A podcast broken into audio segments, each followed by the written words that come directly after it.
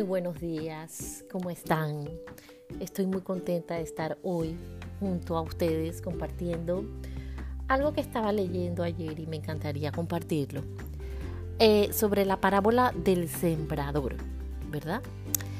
Dice que habiéndose congregado una gran multitud y los que de varias ciudades acudían a él, o sea, a Jesús, les habló por parábola. Esto está en Lucas 8, 5. 4, 5, por ahí podemos comenzar. Dice, voy a hacerlo breve, voy a tratar de hacerlo breve. El sembrador salió a sembrar su semilla y al sembrarla, una parte cayó junto al camino. Otra parte cayó sobre la roca. Otra parte cayó en medio de los espinos. Y otra parte cayó en tierra buena y creció y produjo una cosecha a ciento por uno. Y al hablar estas cosas Jesús exclamaba, el que tiene oídos para oír, que oiga. Pongamos atención cuando dice al ciento por uno. Estamos acostumbrados a escuchar eh, que es la ofrenda realmente. Y realmente no es cuando uno siembra una ofrenda es verdad que es importante, o sea, las ofrendas son importantes, los diezmos, no, no lo dudo, definitivamente sí. Pero esta parábola y el, hablar del sembrar no significa dinero. Vamos a ver qué significa. Entonces Jesús da la explicación. Dice explicación de la parábola. Sus discípulos le preguntaban qué quería decir esta parábola.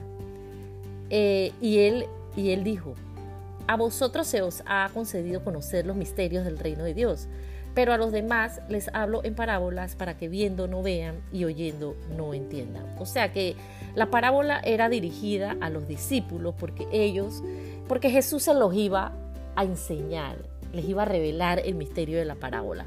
Y ellos iban a estar encargados de dárnoslos a nosotros. La parábola es esta, le dijo Jesús. La semilla es la palabra de Dios. La semilla es la palabra de Dios. La semilla no es la ofrenda. La semilla no es el diezmo. Dice Jesús, la semilla es la palabra de Dios. Y aquellos a lo largo del camino son los que han oído. Pero después viene el diablo y arrebata la palabra de sus corazones para que no crean y se salven. O sea, la primera semilla que el sembrador eh, sembró, valga la redundancia, eh, fue a lo largo del camino, ¿verdad?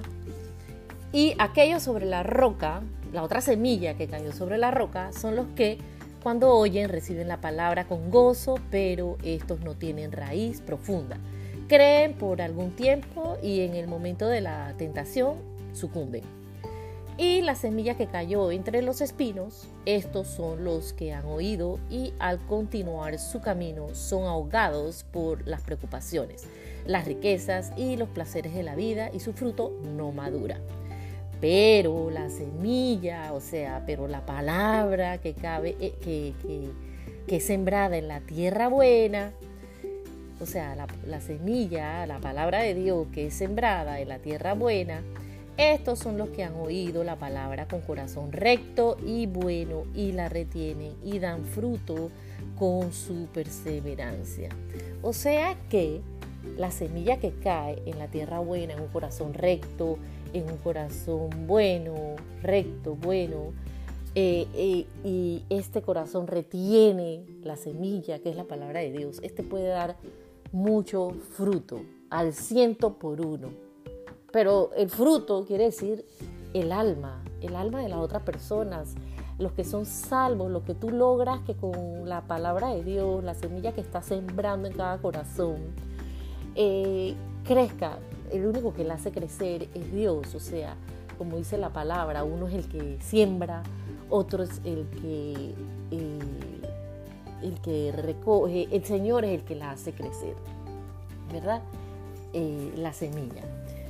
Y realmente eh, esto es lo que necesitamos hacer y comprender no es, yo por mucho tiempo, la verdad, pensaba que el sembrar en buena tierra era el sembrar en, una iglesia, en una iglesia donde hubiera sana doctrina, etcétera, etcétera. No, el sembrar en buena tierra es eh, sembrar en el corazón de una persona que reciba la palabra, que persevere en el camino y llegue a madurar esa, esa semilla. Así que eh, pidámosle a Dios que no seamos engañados, eh, o, sea, o no seamos confundidos de qué es realmente el, sembrar, ¿no? Y esto es el dar el ciento por uno, el sembrar en un corazón y que ese corazón eh, alcance más y más y más y más almas para Cristo. Así que bueno, no es que yo que lo, eh, lo hayamos alcanzado todo, pero estamos en el proceso. Así que los dejo con este, esta enseñanza que recibí ayer leyendo la palabra y porque sí me llamaba la atención y otras personas sí me habían comentado que, pero el ciento por uno, yo doy, doy y nada, el ciento por uno, porque es que realmente allí no está el corazón de Dios, en el dinero, sino en las almas, ¿verdad? Así que Dios los bendiga, muchas gracias y nos vemos en el próximo podcast. Bye bye.